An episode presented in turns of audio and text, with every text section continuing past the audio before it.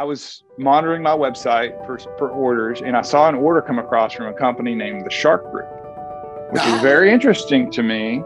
That um, it sounded like Shark Tank, and I was like, "Why Shark Tank order?" And I realized that this is, and I didn't know why I didn't know this yet, but this is Daymond John's marketing company based in New York City, and they were ordering my product. I was like, "Well, look at that." Uh, so I, there's a phone number on there, so I picked it up and I called, and I was like, "Hey, can I can I talk to Daymond?" And they're like, no, you cannot talk to Daymond. But but you can't but I'll talk to you. And so I built actually relationship with the receptionist there, and she's still there today. And uh, I started sending product to their office, and I made some with his latest book title on it. Next thing you know, about two months later, the phone rings, and it's daymond saying, "Mike Watts, I've heard so much about you. I had to talk to you. Um, I don't do this, but you know, everybody loves your product here. I love your product. My wife loves your product. Let's see what we can do. Let's see if we can work out a deal.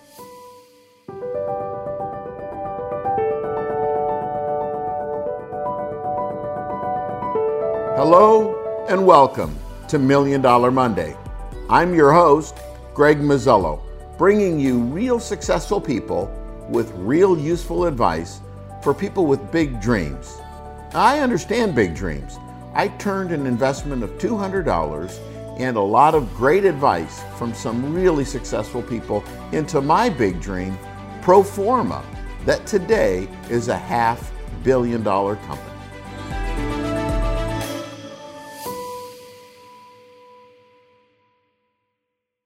Well, hello and welcome. Uh, we have a great guest today who is a business entrepreneurial expert with three startups and over $60 million in sales from them.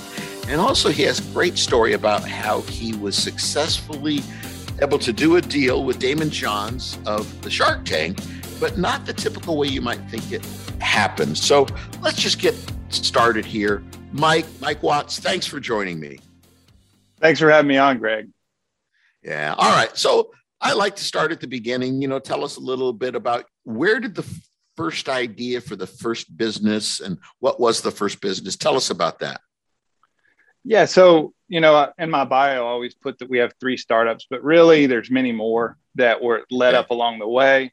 Um, it kind of started with uh, my wife actually saw Robert Kiyosaki on Oprah.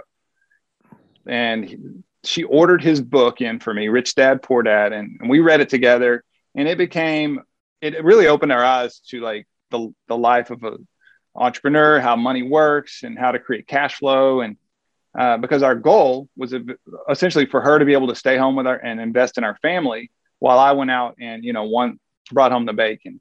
And the corporate world was not allowing me to advance at a pace that would allow us to move from a two income to a one income family fast enough.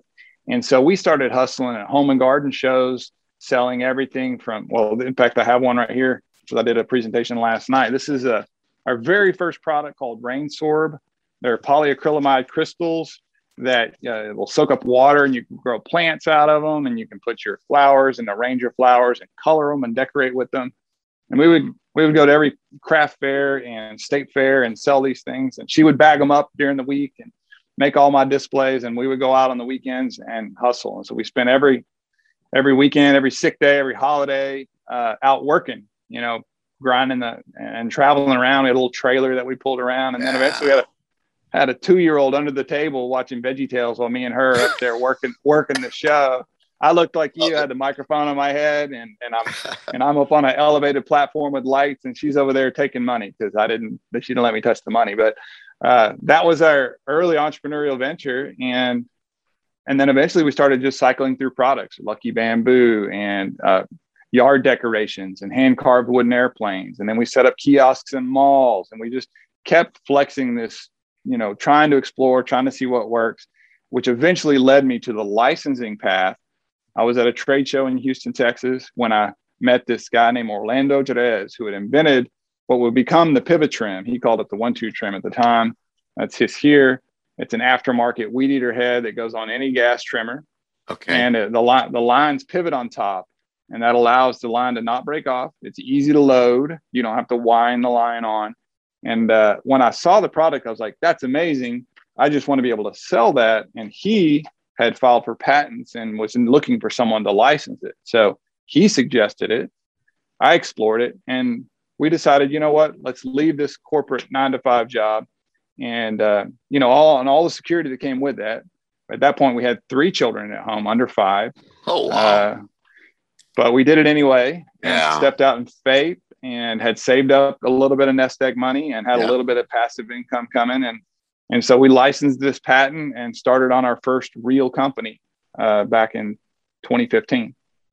So the inventor of the product, I'm guessing, maybe wasn't as entrepreneurial or maybe sales uh, savvy as you, and so he wanted to. Par- did he want to partner up with you uh, because of your being able to bring that to the table and ability to mo- be more entrepreneurial and sell the product better than he was doing?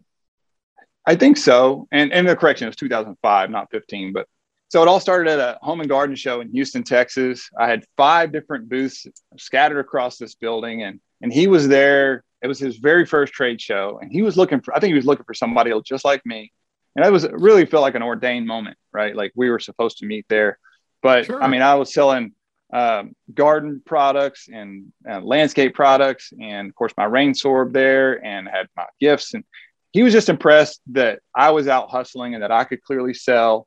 He had he was actually an amazing guy too. He was from Nicaragua, fought against the Sandinistas, narrowly escaped his with his life, floated out in the ocean, was picked up by a U.S. cutter ship, ended up in New Orleans, and is a really smart developer and just believed in himself. And so he made this product to solve his problem, and then decided he wanted to make a company, but because he didn't speak English uh, very well, and I speak a little Spanish, and was just struggling. He knew he needed someone to partner with, and and that's how it all started. So you found him or he found you? How did how did the actual first seeing the product happen? Yeah, I found him.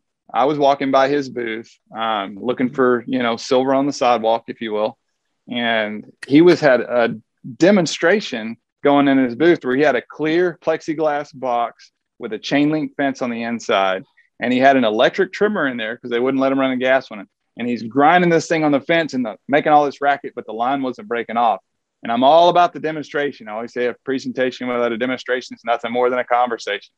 And but he I had the it. demonstration down, and uh, so that's what really got my interest was that. And so we started talking. So you come up with an agreement, and I think that company was called Better Heads. That's right. Yeah. Uh, but you had an exit. So tell us about your exit.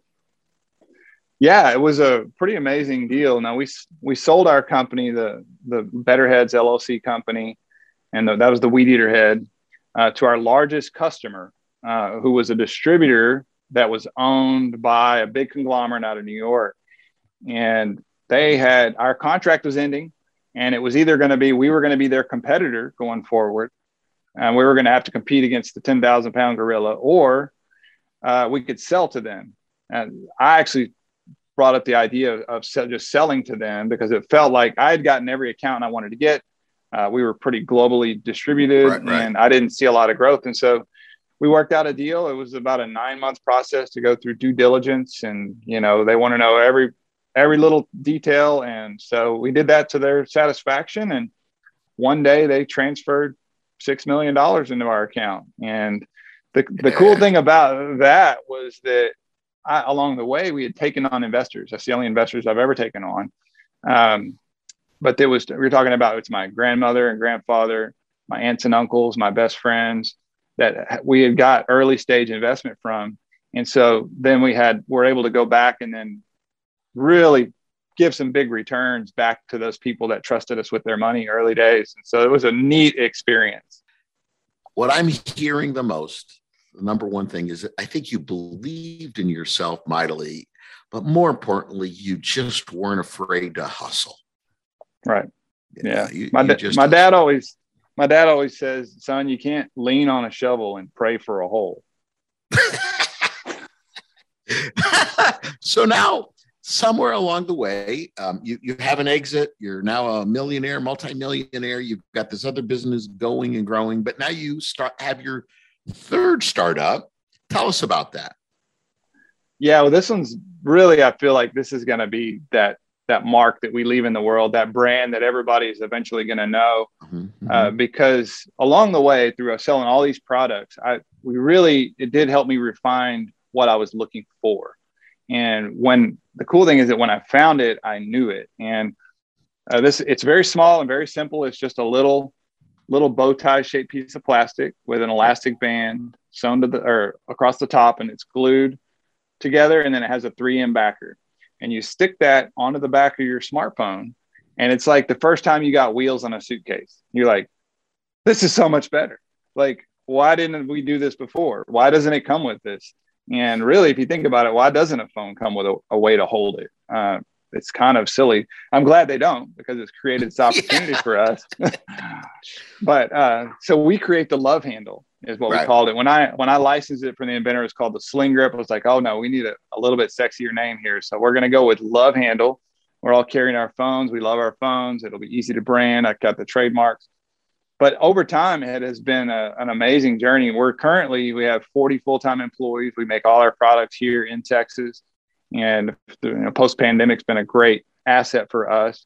Uh, but we just released a, a really amazing addition of the product line. We've had it on the market. The, the total company's been out for eight years, but we just launched the Love Handle Pro. And this really it was this was a product of listening to our customers who said, We love the love handle. It's in my pocket, it's thin, if it's in my pocket, I can customize it for my company or my, you know, put my dog's picture or whatever. But wouldn't it be great if it had a kickstand? And so we developed this one with a vertical kickstand that instantly pops out. It works in two directions. And it also you can change the strap out and wash it. And it has internal magnets so that you can take your phone and stick your phone to anything metal or any magnetic mount and it will stick super securely. And it took us years to finish the development and the design of this product. But now that it's out there the market is really receiving it well. Our number one competitor is does over 300 million dollars a year in business and we're number two in the space a distant two. But uh, the runway is definitely there because there's now more phones than people on the planet. And so the market size is astronomical and our functional product is, is really ready. And so i think that it's nothing but, but up from here and i'm really excited about where we're headed. I think most of our listeners are aware but we won't there's no sense in advertising your competition but what is the advantage of your product, the Love Handle, over that number one competitor today? Well, um, essentially everything. Uh, okay. It's funny because that product was invented for wrapping earbud cords around. It was never actually intended oh. to be a, a grip at all. Okay. And so I and I knew about them early days. We actually started the same month as a startup uh, back in 2014, and I didn't even count them as one of my competitors. There was three other products out there that were looking at putting handles on phones in one form or fashion. So I identified them as a competitor, but not the the round one. So right, right. we um uh they went viral. That's essentially what happened. If you talk to the owner, who's a friend of mine, uh, we're very friendly with one another, and, I, and that's been a theme for me in business. I don't care who you are, you're going to like me. And so he uh, he just said we got lucky you know, they got some in the right people's hands. Ryan Seacrest got one on American Idol, and then a couple people on YouTube. And next thing you know, it's a, it's a phenomenon. It's the pet rock all over again. And it was, so, yeah, yeah, yeah. And they were number two on the Fortune 5000, and you know, they're really just hit set records, and it was great. And uh, but I think that it was more of an indication of the the pervasive nature of the smartphone in society. Like we are the smartphone generation. We're sitting out here just everywhere we go, everything we do is defined by the by the smartphone. And so being able to take that experience and elevate it up for us, uh, you know, day in and day out, you're going to sit down and have lunch. You can prop your phone up. You can look at it. You're on a Zoom call. You can have great steady video. Uh, you're out and about. You want to grab a picture with you and your wife. You can the magnets. You can stick it on a street pole and set the timer, and you get your photo. And you don't have to ask the stranger to take your picture. And still thin, and uh, I don't know. In every way, it's not good at wrapping cords around, but it's really good at being a grip and a kickstand and a mount. So yours seems way more functional, I think, than that particular product. We really have focused on function, and we've had to be patient. You know, it was they they were burned, so it's really hard to take on a competitor that's white hot, and that's what we kept running into at retail side by side. If I was the retailer, I would have kicked me off too and put more of them out there, but while they're hot but that's what fads do. They come and then they go. But if they did us a lot of favors, one, it was they were very good about protecting intellectual property domestically uh, for themselves, and therefore we sort of get a vicarious effect there. But they also validated the category, so retailers understand that smartphone grips are a thing now, and yeah. not just a thing, but a really big thing and a pretty sizable part of their profit center. And so they're much more open to talk to us. Early days, nobody, everybody's like, we don't put things on our phone. That's ridiculous. For sure.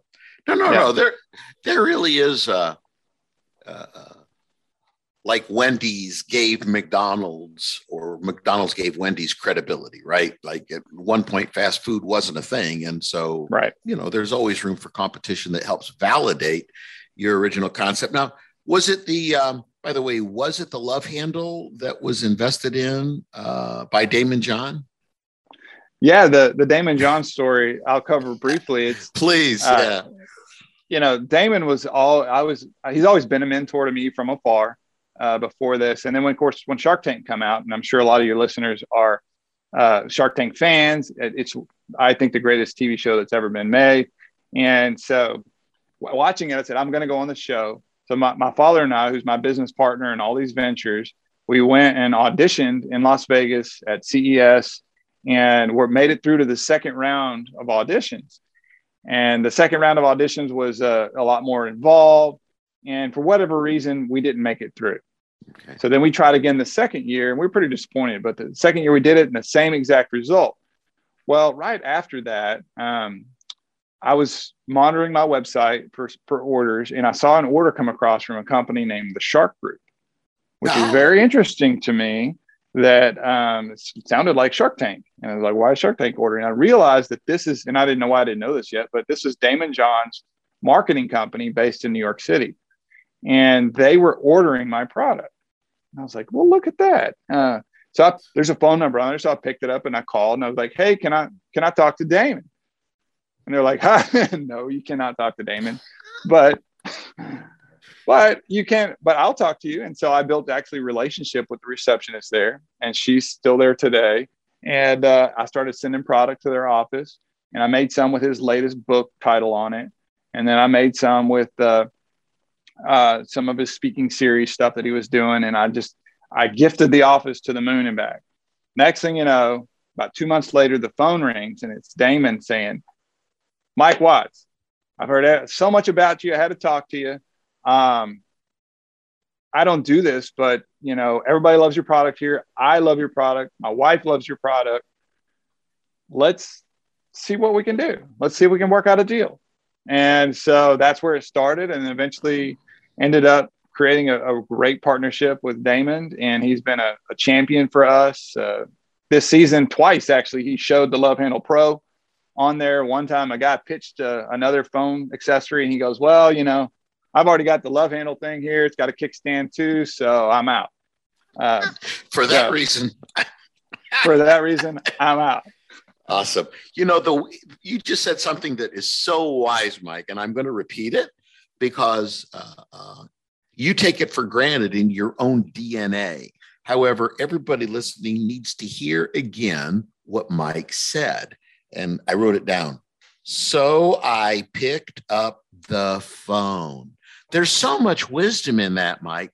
So I picked up the phone and and and to many people hearing that it might sound obvious but there are a lot of entrepreneurs and aspiring entrepreneurs listen to this right now that may even have those moments like, hmm, should I call? Uh, wouldn't that be amazing if this happened? But because of call reluctance or fear of rejection or whatever, they don't pick up the phone and make that call. And I think if you're an aspiring entrepreneur, you need to listen to the wisdom of what Mike just said. So I picked up the phone. The worst thing that could happen is they don't answer, or the worst thing that could happen is you never meet Daymond. But worrying about the worst thing that could happen probably keeps us from the best thing that could happen many times in our lives. That is so true. I mean, the biggest risk in life is to, to not take risks in life. So. I love it. I love it. The biggest risk is to just not take risks. You lived your whole life taking risks. All right. So Uh, congratulations on all of your successes. By the way, I saw that you, because you are also not only a successful serial entrepreneur, but you're also uh, lo- enjoy being a speaker, keynote speaker, or more. And it, I thought I saw that you spoke at, at a um, Red Bull event.